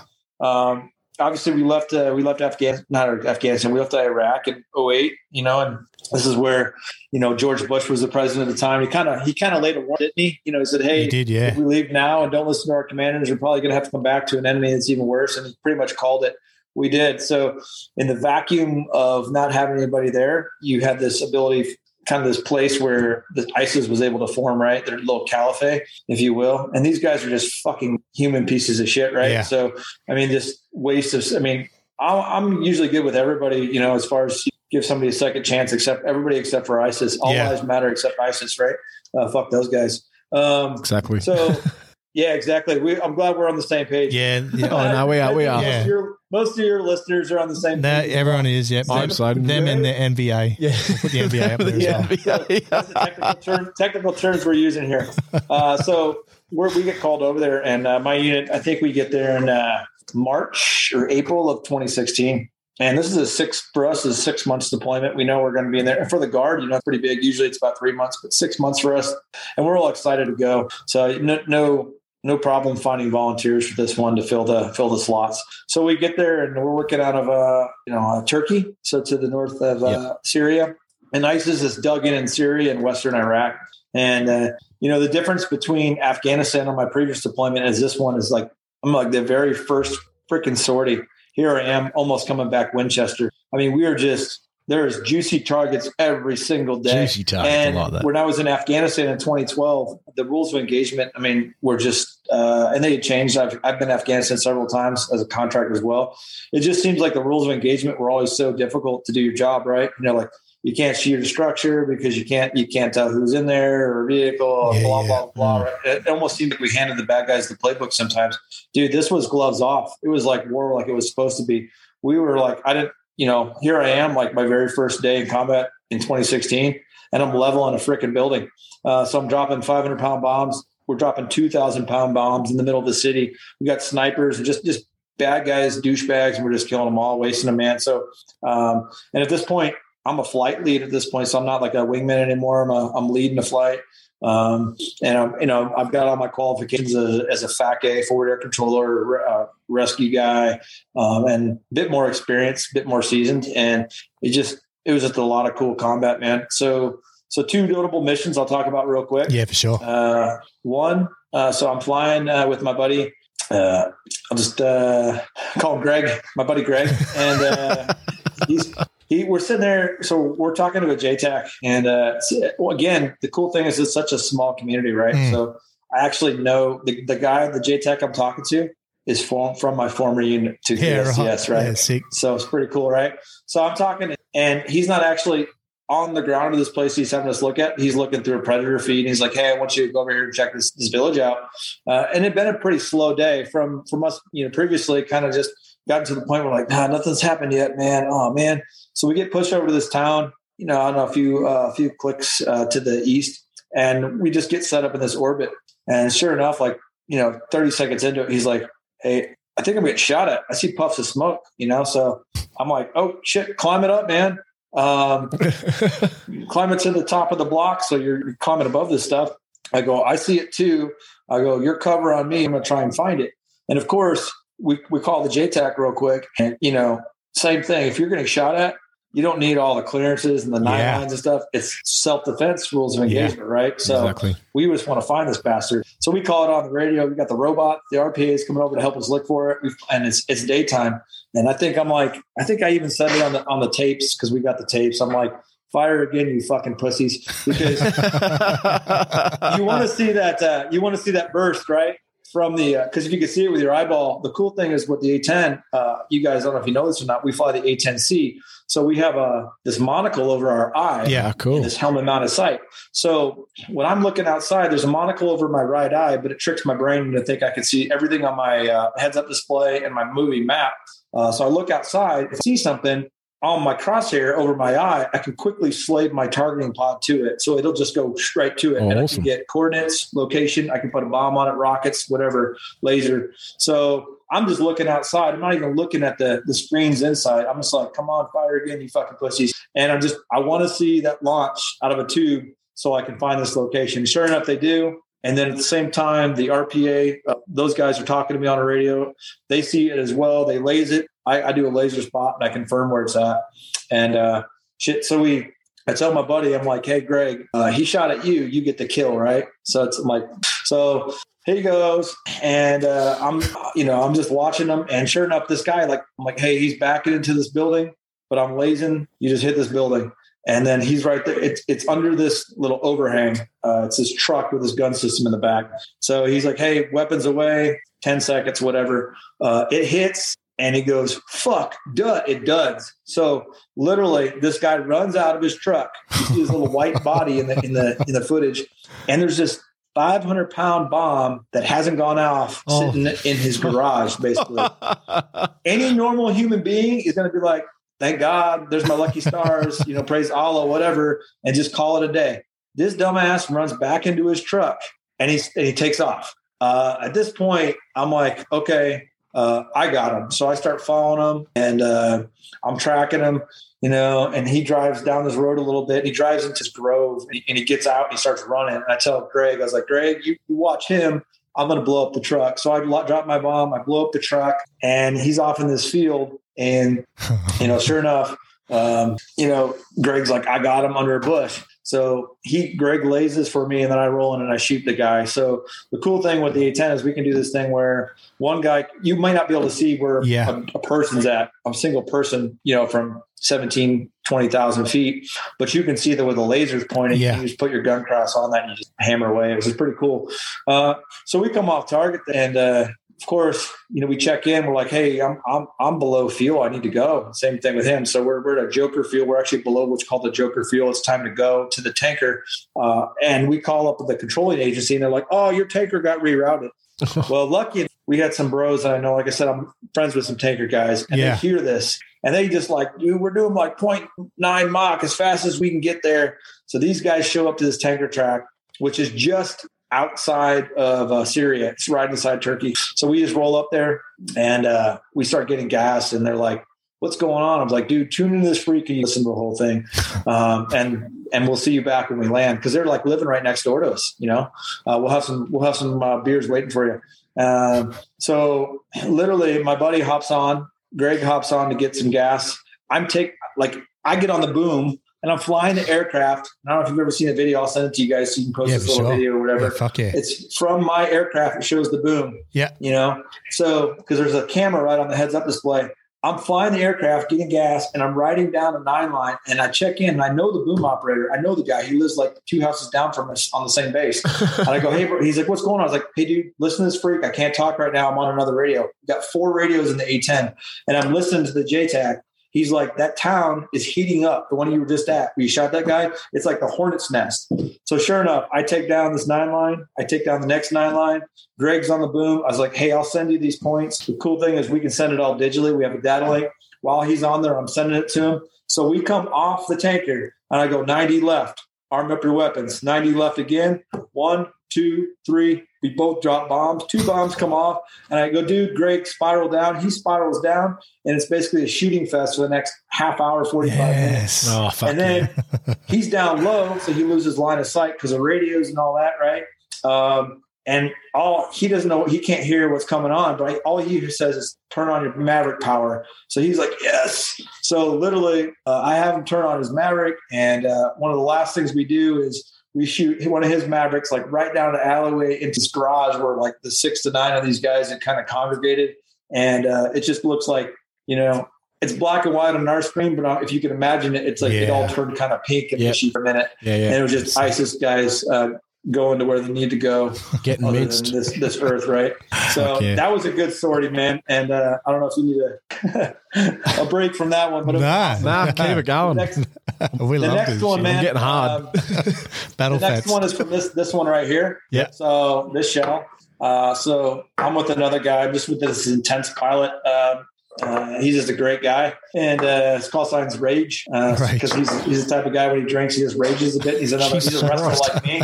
So I would say that Our- we, our on this deployment, we probably had a few beers and wrestled in the grass a few times because that's what you do when you Yeah. you have a little bit. But uh, he's just a great guy to fly with. I learned a lot from him. He was a weapons school guy and uh, just an instructor there. And anyway, we're we're taxiing out. So what you do is before you take off, you get all you know start it up. You call over Satcom and you say, "Hey, there, is there any change to our mission?" You know, and you got a mission because you show a couple priors hour, hours prior to taking off, and the intelligence guys give you a mission. Uh, and we were supposed to be going this one location, and they say, "Yep, call ready. So he grabs your pencil and he starts writing. You got a new coordinates you're going to, a new tanker, blah, blah, blah. And uh, we were supposed to be up in Syria and we get retasked to go all the way down to Fallujah. So this is the end of June uh, in 2016. So you guys can give it a Google if you want. But uh, there's a, a convoy that uh, left uh, Fallujah. There's about uh, three to 400 vehicles is what the open source guys were saying there. So we'll go with those numbers. Yeah. And uh, you know, half the convoy got sorted by the uh, the Iraqis, and the other half got sorted by uh, our two A-10s and two A-10s after us. So there was a gunship there, an F-15, but uh, the majority of, the, of God's work was done by the uh, the Hogs that night. Yeah. And yeah. I will say that um, the very first pass, I dropped 2,000 pound bomb, 500 pound, 500 pound, lays another five pound, four bombs, boom, off right away. And we were just gun runs, gun runs. Yeah. And uh, so I come back and how many vehicles you get? I don't know, 20, 30, maybe. I think by the end of the night, you know, it's, uh, we look at the film with all the secondaries and stuff. It's just crazy stuff, man. So it's good, Yeah. good timing there. No, that's fucking so- awesome, mate. Holy fuck. Yeah, So, that, mate, that's uh, God's work. Yeah, so I had these shells here, man. So good mission. So we obviously uh, come back and um, had them made into shot glasses, and I think I had a bunch of them cut into coins for guys as well. Yeah, So, good times. That's fucking- that's, love that's that. yeah, You know, you know, ISIS fuckers are. If anybody's listening to me and wants to come take revenge, fuck it, bring it. Yeah. I'm like one of those guys that, like, you know, the security guys in the base were like, "Oh, hey, I don't know, it's not, it's not cool right now to fly a flag outside because people might be uh, not into that right now." I'm like, "Fuck you, bring it, man. I got Yeah. guns and a big dog." yeah. Uh, So fuck exactly. Fuck them. Come get us. Come get. I'll, I'll tell you where I live. You dogs. Dog ass cats. no, that's awesome, man. Like we've been speaking for a good hour and a half. This has been epic. th- those Oh, two shit, last, man. yeah, wow. it's Hey, been. You could edit this, edit the bullshit out. No, Yeah. no, mate. I'll be keeping it all. Nah, we'll do the And whole especially bunch. those last two stories. That's a good way to, you know, to top it off, top Oh, it all yeah. off. Straight but up. um, just for our guest, mate, like uh, we'll start to tie it up. So um, we run with two final questions with for our guests, and uh, one question is, you know, what advice can you give to people? Obviously, you've had a fucking hectic career. You've been, you know, top of the game of the PJ. Then, you know, now you're just destroying ISIS with uh, The you know, in the in the hogs, and um, Yeah. you know, if, to have that type of um, skill and experience, you know, you, you needed that dedication to complete, you know, your training and all that type of stuff. So, what advice can you give to people to complete their goals? Yeah, I would say that uh, for everybody out there, um, you know, just don't fucking. First of all, you know, nothing's impossible, right? You know, obviously, don't don't let anybody tell you no.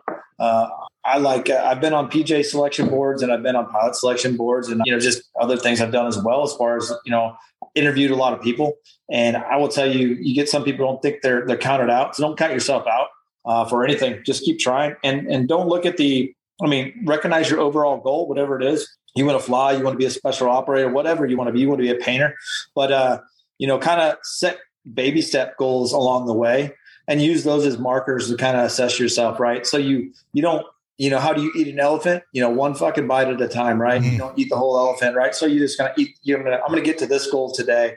You know, I'm gonna be a PJ. I want to be a special operator. Well, you're not gonna go out and swim, you know, four thousand meters in six miles today. Well, hey, today I'm going to run a mile. Today I'm going to swim 500 meters, and just do that with everything you do. You want to be a pilot. You want to you want to go on and do something like that. You want to engineer, whatever. You know, you got to knock out school first. And hey, and don't look at it as damn, fuck, it's eight years to be a doctor. No, look at hey, the first semester, I got to get through chemistry. Exactly. You know, I got to get through yeah. this first class. It's good Just do the best you. I, I talk to a lot of kids who uh, who who want to be pilots, uh, and specifically to them, I say, "What are you doing right now? What is your job right now in the Air Force or whatever it is?" well, I'm a security forces guy, but I want to put my package in. I was like, okay. And I tell them all the steps because you need to have your degree and be a pilot and get some hours and get a recommendation. I go, but the first thing is you want to be really good at your, your job you're doing right now because, you know, you can't suck at your, your current job and then think you're going to go on and be better at your next job. Right. So just do the best you can at what you're doing, you know, make, make the best of what you've got and uh, you know have a positive attitude in everything you do. That's yeah. what I would say. Yeah, awesome. so attitude is goes a long way, right? Yeah, of course. It's good advice. And now the last one. What do you have planned for the future? Obviously, you're still a current A10 pilot, so you're still yeah, still serving. So I'm, a, I'm, a current A10 guy. I'm a, uh, I do scheduling stuff here, and obviously, and I'm a Sandy one, so rescue mission commander and instructor pilot here. So I'm just, uh, you know, probably going to retire, obviously, here in the next couple years or so. But uh, I don't know, man. I was thinking about working for uh, two Ravens, you know, doing some yeah, man. No, hey, we, we, come come bounce, bounce with us. I don't know. You know, a lot, a lot, of our guys go fly the errands, but uh, yeah. you know, we'll see. Maybe that. Uh, maybe you know, maybe I did some contracting for a while. I'm the type of guy. I just want to. I want to be impactful. Whatever yeah. I do, it needs to be significant, yeah. right? So I don't. You know, I can't see myself being, uh, you know, some mundane job. And I know it's, it's for some people, it's just not for me. Uh, and it doesn't mean I have to be like, you know, running and gunning, but whatever I'm doing, I want to be impactful, whether it's in the instruction role or I'm helping the next generation of, of some folk or, or I'm doing it myself or, you know, something like that. So, yeah. Yeah, right. That's awesome, man. Yeah, um, yeah. So, yeah, you know, if, you know, you are still serving, so we're going to keep, you know, a lot of things uh, private, you know, essentially. But if people want to get in contact with you, because you're mad into your fitness as well, uh, you're on Instagram. Yeah, Madman at Madman Fitness. Yep. yep. So if I just uh, want to send a message, get a mad at Team Madman, is it? Team Madman. Yeah, yeah, yeah. Check me out. Uh, so yeah. you know, if anybody's interested in uh, directly being a pilot, you know, especially if I think they're already in the U.S. military, yeah, uh, and they're looking that way and they just want some advice, they can hit, hit me up, PM yeah. me or whatever. Um, also, if you're looking at being a JTAC, so I just got to throw out a quick uh, plug for my buddy uh, Brock. So yeah, check it. him out.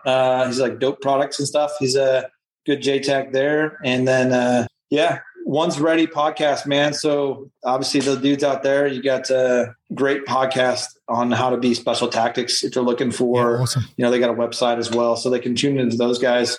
Uh, probably going to be on with those, those, guys in a bit as well. So they do yeah, special warfare, which yep. is the Air Force side. Yeah, right. So I, I, would definitely check those guys out. Yeah, for sure. No, definitely will. Definitely will. Oh, fuck yeah. Well, um, mate, appreciate you uh, giving us your time again, mate. And it's been, absolutely, it's, it's been awesome. It's been fucking sick. An hour and a half, man, or whatever time it is, man. We just get talking. No, Most, again, mostly me. Yeah, no, it's been good, man. Yeah, um, yeah. No, appreciate it, and uh, I guess we'll.